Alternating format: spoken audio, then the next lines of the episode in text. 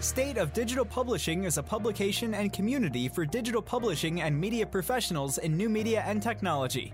In this episode, we speak with Miguel Jetté, head of AI R&D at Rev.com, about the next phase and the future of speech recognition technology. Rev is a speech to text service that combines the world's best AI with the fine tuning of the human ear to transcend the limits of audio. Let's begin. Hi, Miguel. How are you? I'm good. I'm good. How are you? I'm not too bad. Something that we planned for a while. It's finally come about. So I appreciate you joining on the podcast today, Miguel. Yeah. Yeah, it's um, a pretty interesting topic that we're going to talk about today. Obviously, I'm sure that a lot of people know Rev because Rev's been around for quite some time now and has probably been one of the pioneers or leading companies around speech recognition and you know translating audio to text and stuff like that. But um yeah there's uh, some things that miguel mentioned that we're going to speak about more about the next phase of speech recognition technology and how that applies to publishers. So before we go into that nitty gritty miguel how about we just get the background and maybe for those who don't know about rev out of the way and let's then jump into the main agenda. Yeah sounds good. So as you said rev has been around for a while we've celebrated last year our 10th anniversary. So I think, uh, I guess that makes us 11 years old now. Rev, you you described it well. The way I normally describe Rev is uh, it's a two sided marketplace for transcription, and the way Rev came about, our founders wanted to create a company for people to to create work at home jobs for people, and so an example of a company like that is uh, something like Upwork or Fiverr, you know, where you can kind of like just get jobs online and, and work from home from anywhere. Rev wanted to do something very similar, but they wanted to do it in a field that's uh, less subjective than, say, programming or uh, logo design. You know, like um, th- these fields are subjective. It's difficult to kind of know how LT your marketplace is because you you may like a certain logo that I dislike, you know, so it's it, it's difficult to argue about quality. And so with Rev going into transcription, things are a lot less uh, subjective. The other thing that Rev did that's amazing is in making it a two-sided marketplace, a customer can come to Rev. They don't really have to choose their transcriber, find who they want to work with. They just they send the transcript to Rev. And then on our side, we have this uh, great mechanism, this marketplace code base that routes your audio to the right person, gets it transcribed for you, and then sends it back. And it all kind of happens behind the scenes for you. So as a customer, you come to Rev, you send an audio, you get a transcript back within, you know, 24 hours. It's a it's a beautiful product, well designed and so yeah a few years ago rev got into the artificial intelligence you know business and we basically when they hired me they, they asked me to look into how we can use ai specifically speech recognition to help make people more productive on our platform. So the goal was always to create tools for we call we call people who work on, on rev.com revvers create tools for revvers to be to earn more money faster. So you know one way to do this is to is to use speech recognition as a first draft. And you know as a revver instead of starting from a blank document start from a first draft. And that was kind of what pushed us into looking into speech recognition. So now fast forward five years and we offer this asr api you know externally also. We have external customers using it to create more great products. So it's, yeah, it's been an exciting journey and one that's going to be even more exciting coming up.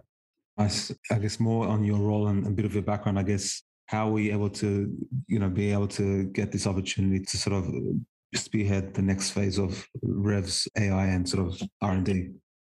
Yeah, so I'm from Montreal, Canada. I studied mathematics at McGill University my background was in uh, something called phylogenetics, so the study of evolutionary trees.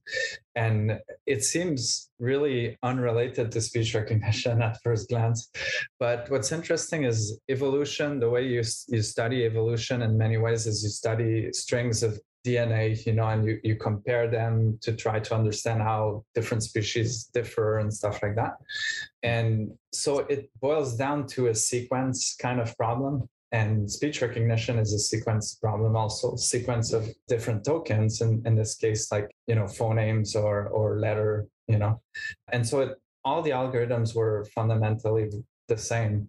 And so the transition when I finished school, I started working at a company called Nuance, which you know is well known for speech recognition. And so the transition was pretty simple for me. I worked at Nuance for eight years as a speech scientist, and then I transitioned to a company called VoiceBox, which did speech recognition in cars. A lot of different things happened, but a funny coincidence is that VoiceBox ended up being acquired by Nuance, and then later on, Nuance got acquired by Microsoft. So, so all my former colleagues work at Microsoft now. but yeah, five years ago, uh, I guess at the time, our VP of engineering, David Detmer, recruited me at Rev to to start the R&D team. And so at the time, I had the right background, I guess, and and just like got lucky to be recruited by Rev. Yeah, it's been foreseen. I guess like it's all sort of led you to this point. I guess whatever you've done. So I mean, it sounds like that, which is pretty awesome. Miguel, I guess people have a basic conception of what speech recognition is, but what what was how did it first start off, and what sort of the the changes that you're seeing that you wanted to share with us today that is evolving and why is that sort of important yeah i think speech recognition is fascinating. I mean i i won't claim to be like uh, the best at the speech recognition history. A lot of work has gone into it and for the last like 50 60 years you know and but the progress has been amazing. So uh, at first you know like we were struggling to recognize even just like one digit you know so you would say just one and you would hope that that one would appear on your screen and that was a, a huge achievement at first you know so um, it started very very small when i started in speech rec the accuracy was definitely not nearly as good as, as it is today. And so the use cases were a lot narrower. When I was working at Nuance, most of the applications required uh, heavy customization they were mostly around the telco industry. So, you know, like the f- famous phone lines that you would call, you know, and get like, a, how can I help you today? And, and you could say just like five words, you know, and even back then, like that was quite incredible. But in the last 10, 15 years, maybe algorithms have evolved enough. Price of GPUs and technology on the GPU side, like kind of coincided at the right time, maybe 10 years ago, and neural network technologies became, you know, more usable. And you can see sort of a jump in accuracy right then when neural nets got included in the technology stack of ASR. So at first they were used in a piece of the tech stack that's called acoustic model. Yeah. Uh, and these architectures are referred to as hybrid architecture. And, and when that architecture like started, you can see a clear change in accuracy. And then things started to evolve, like Siri started to come out, you know, so you had these voice assistants and speech recognition was much more powerful back then at that point. What's exciting today is for the last five years or so, there's been a lot of work in these end to end architectures, they're called. And so basically, this refers to using a neural net for the whole pipeline rather than just a part of it. And that breakthrough is yet another step change in accuracy. And what's exciting is I think we're going to start to see even more fancy or, you know, new use cases where speech recognition is used. And so, yeah, I think uh, we're we're just at the beginning of a new kind of era for speech rec. I know you talked about a lot of the infrastructure around the GPUs and everything else required, but I guess in order to recognize a lot of the text and stuff, the vocabulary, how did that build up to become accurate enough as well? Yeah, well, so the game in mm, machine learning is always data like the, the secret is always data. It's always been true. It's still it's more true than ever today. I don't know if there's any secret. I mean i i think maybe just like companies got more accumulated more and more data. It's kind of a chicken and egg situation where you know i think you need to find a way to accumulate data and and transcribe it so that you can train these models. And so it takes a while to to get there. You know for example siri i'm i'm guessing at first was was not that good. And over time they they could improve because they accumulated data. Yep. um yeah so I, I, it's not maybe not the best answer, but yeah. It, I mean, yeah. there's something that you have to start from somewhere, and I guess it's just improving the quality. So, I mean, that, mm-hmm. that's that's totally fine. What are some of the common conceptions do you see of how publishers are using Rev, you know, because subjectively, from my perspective, like maybe some of those publishers are still using it for just simply adding notes onto their podcast or transcribing the notes. Like, what are some of the conceptions you're still seeing that you think is still limiting publishers' abilities to utilize speech recognition properly? Yeah.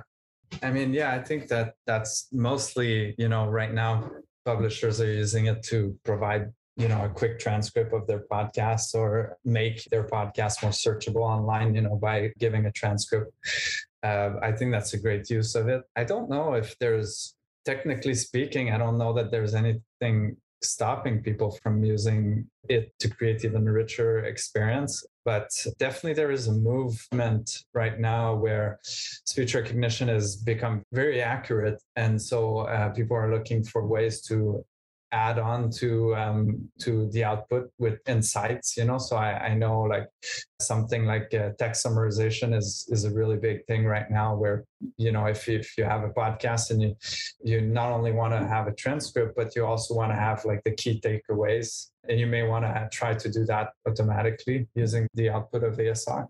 Yeah. And so as as ASR gets more and more accurate, I think you can start to kind of like add on more technology on top it's a bit dangerous to do it when it's not accurate because it's well known you know garbage in garbage out you know so if you if you put you know if you put like a bad transcript into a summarization engine you may not get a good summary but as it gets more accurate some of these applications are going to be uh, really interesting for sure.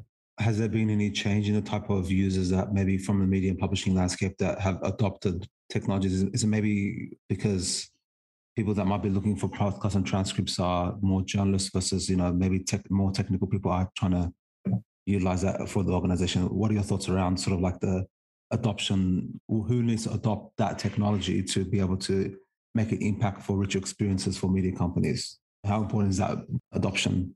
We built a product called temi.com also a while ago which is used a lot by publishers and journalists. I think I don't know if any media company is doing this, but you know, it would be very powerful to I'm imagining they do. And now I'm showing my ignorance a little bit, but they should, you know, like a company that, that has a lot of audio would benefit a lot from using ASR to transcribe all their audio to make it searchable and to catalog it more easily. Right.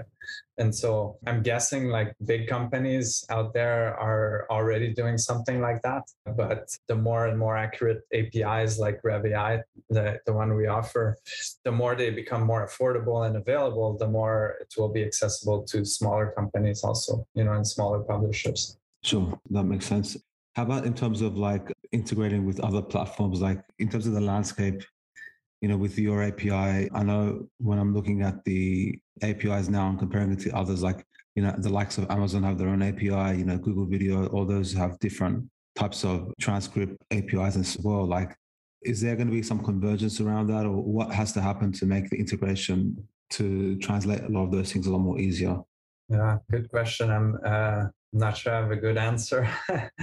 we try to make our API as easily integratable as possible. So I, I, think uh, just the more people know about it, the more you know, like people will integrate with it.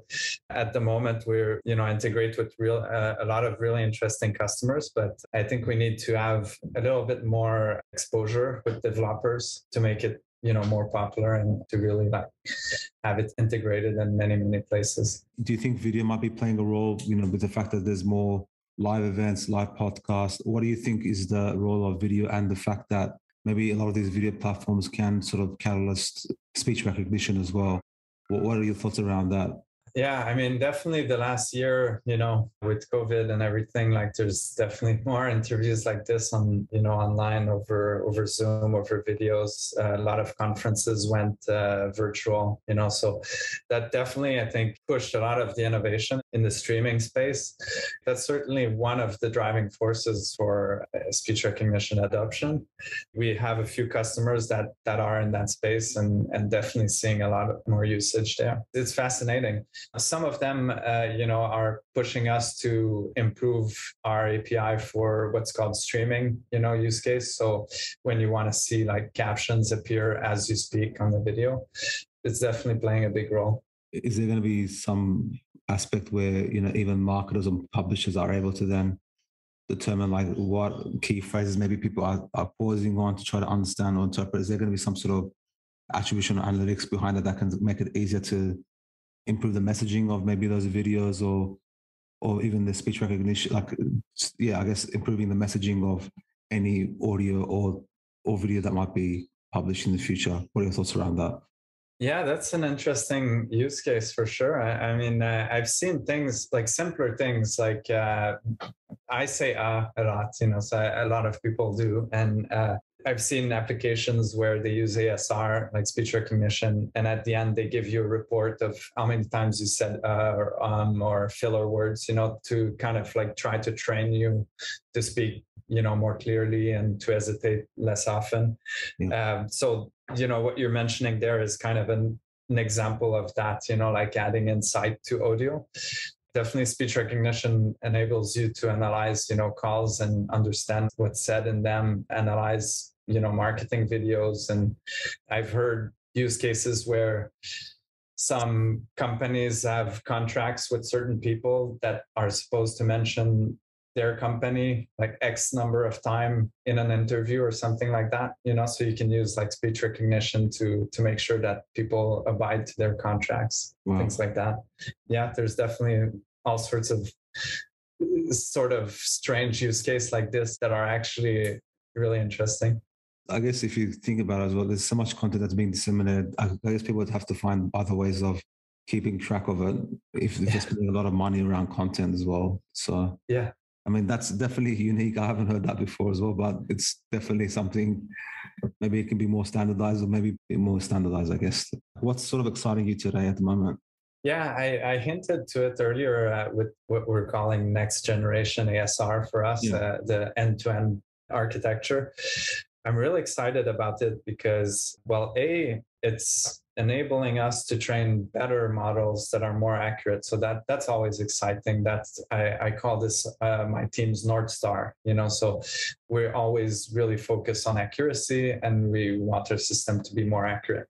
And so it's exciting because it's enabling us to be more accurate but it's also exciting because these types of models are they are easier to customize for different purposes or to improve on specific things. And so i'm really passionate about trying to reduce the bias in our apis which is very important when we talk about all the applications that are out there about speech recognition. You know, they, some people use speech recognition for uh, in the courtroom for depositions and stuff like that. You want the ASR to be least biased as possible. Like I have a French accent, you know, and I, I want the ASR to understand me. So I'm excited about that. Like the next year or two, I'm excited to push accuracy to make things, you know, less biased, more accurate for everybody. That's going to be a, a really fun two years two three years at least.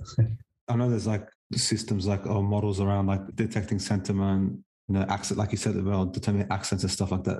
Is that something that still has to improve in the next two years, or is that something that we're okay now? And it's just more about improving the end-to-end model. Well, when we speak about bias and AI, I think that's like the emotion detection algorithms are, are like ones that I think are working the hardest on this. I think that's a really exciting field right now. I don't think we're the best that we can be. I think there's still going to be a lot of improvements in that field, uh, but that's definitely the type of new advances in speech recognition that are exciting. You know, so it, it's almost like now people don't think that words are enough. You know, we want more. We want to know the emotion of the person. We want to know the age range of the person speaking. You know, like the, people want more as much information as possible out of the audio. So yeah, as a research side, anyways, it's it's really interesting. And one thing I forgot to say about these next generation models is that we're slowly moving towards multilingual models, which is really exciting. So these models have the capability to learn, they can be kind of language agnostic. In the extreme case, you know, you could imagine one model could learn, you know, 20 languages, which would be really amazing. Right? So that's something we want to push the research onto. One final thing about the current landscape as well. Do you think that in terms of the metaverse or, you know, augmented reality and everything else, like, you know, in terms of shaping emotion detection and all that type of thing, or even like just uh, general speech recognition, Do you think that Rev could be playing a role into that, or is that something that's more specialists that are focusing in that field that can contribute to that? Like, what do you think the metaverse comes into this or virtual reality?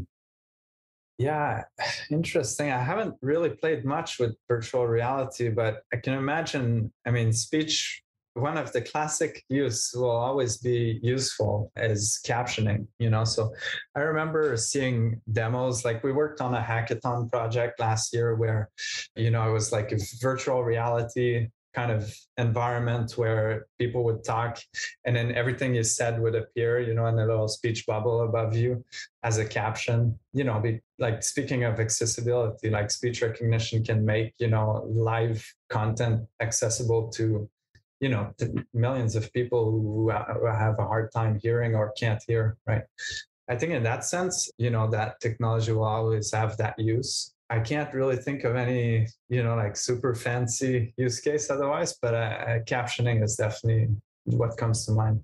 Fair enough. It's now starting to become front and presence for even the mainstream public. So we'll see what happens. So you mentioned just before we came on the call about Loom and how you guys have been able to integrate that your API to the product and stuff. Are you able to share a bit more about that and sort of what some of the wins are and sort of uh, anything else you can share with us openly. Yeah, totally. So Loom is one of the exciting partnership we've had this year. Loom is growing really fast. They're video platform for people to record, you know, screencasts and um, record themselves with their computer. It's cool technology, and um, so they use us to provide captions for each of their videos.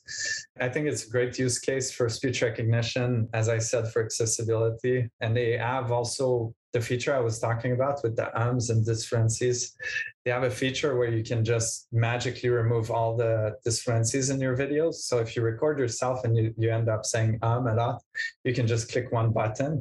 Because our speech recognition provides timing around each words, they will also remove the ums from your video.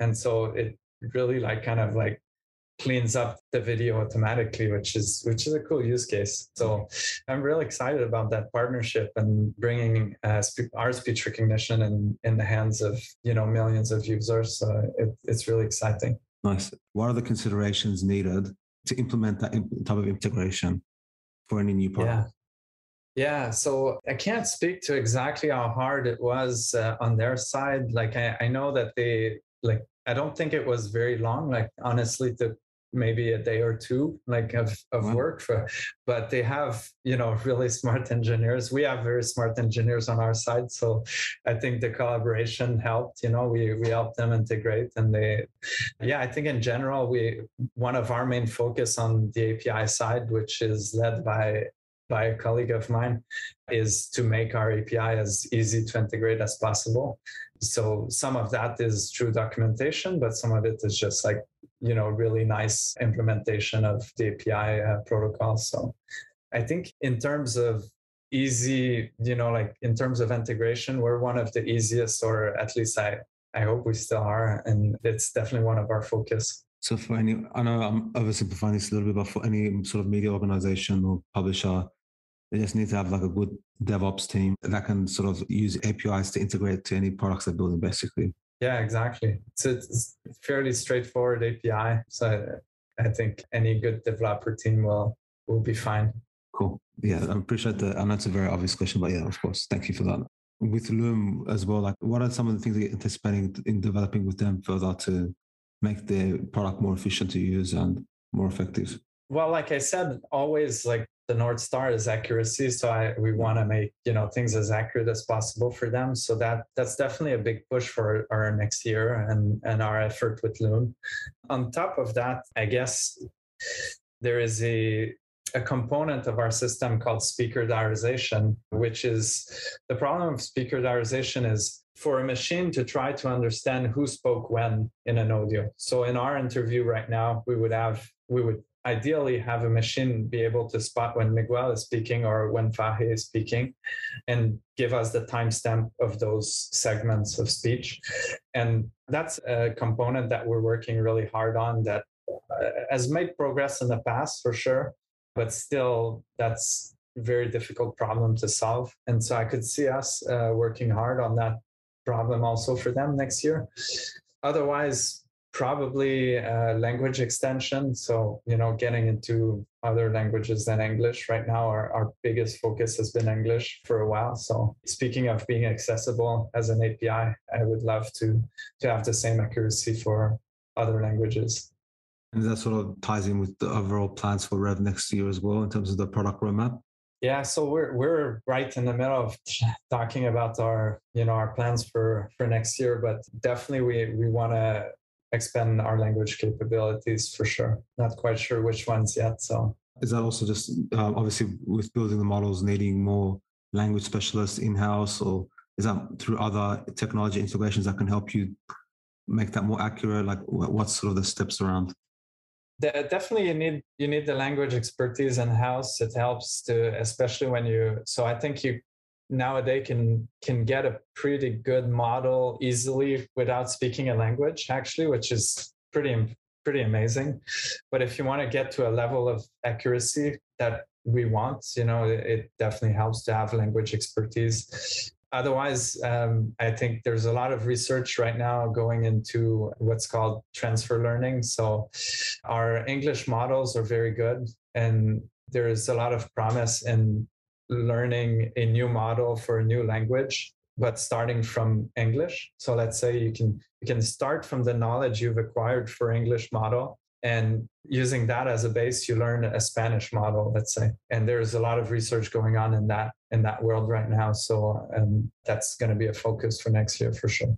That's interesting. I guess because maybe most of the languages come from like a root language like latin or something right? Is that how it's being able to t- make that transferable or yeah, I think, you know, like in the end, all, all speech recognition is doing is like a translation between, you know, the, the noises we make with our voice and throat into words, right? So all those noises, like the acoustics that are used to produce speech, you know, like they all come from a human, you know, voice. So of course, other languages have different you know acoustics um, uh, profiles than than English, but uh, in general, you know, it, it's not inconceivable that one the same model can understand all you know all the noises that that we make when we speak, regardless of language.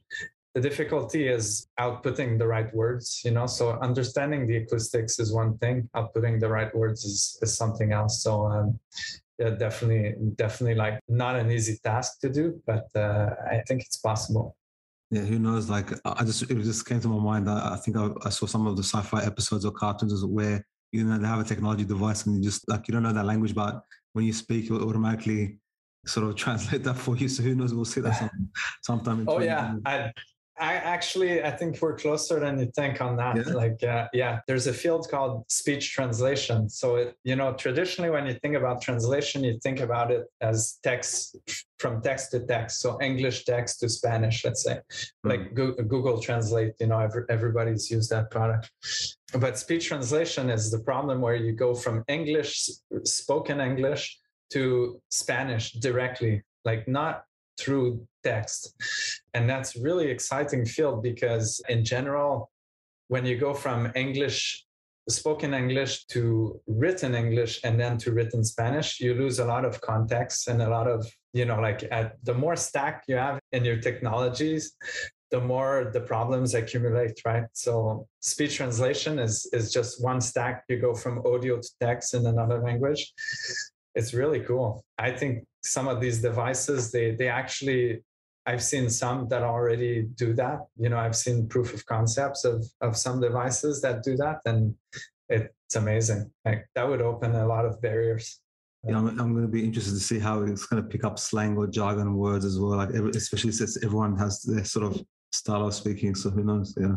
Oh, totally, unless yeah. unless you have the answer ready for us. No, not yet. Yeah, that that would be that would be tricky for sure. Yeah, yeah, yeah. yeah. Miguel, I guess I uh, just want to sort of come to that conclusion. Just want to see if there was any other advice you can give to our publishers on how to adopt, you know, speech recognition technology, and also anyone else that can, fortunately, be in the position you are from your career. Is well any advice you can give on that as well? Well, I hope more publishers, you know, start using speech recognition. They, they should certainly contact us at rev.ai. you know, we'll be happy to help them set up and play around with our speech engine. I think there's a lot of untapped possibilities now that speech recognition is is more and more accurate. So I encourage everybody to try and think about the next big product in that space. And for me, I mean, I feel really fortunate. I mean, I, I, was lucky to kind of like fall in this role, you know, and it's really exciting. I think the advice I have for people in general is just, you know, follow your passion. Like, don't join a thing just because it's cool, but, you know, do what you enjoy. And I think when you do that and you're open to possibilities, you can seize the right one when it shows up. So that's usually my my advice. No, serendipity is really important on that. And and with that, Miguel, thank you so much for helping us simplify a lot of the different models and everything else that's out there and and the path forward. So thank you so much. I really appreciate it. Yeah, it's a pleasure. And uh, if I can help explain more things to people, they can reach out to me. I'll I'll be happy to. Definitely, we'll put the call out and stuff in the podcast episode notes as well. So thanks so much. Okay. Thank you for joining us on this episode of the State of Digital Publishing podcast. Listen to past and upcoming episodes across all major podcast networks. Follow us on Facebook, Twitter, and join our community groups. Finally, visit stateofdigitalpublishing.com for premium information, resources, and become a member today. Until next time.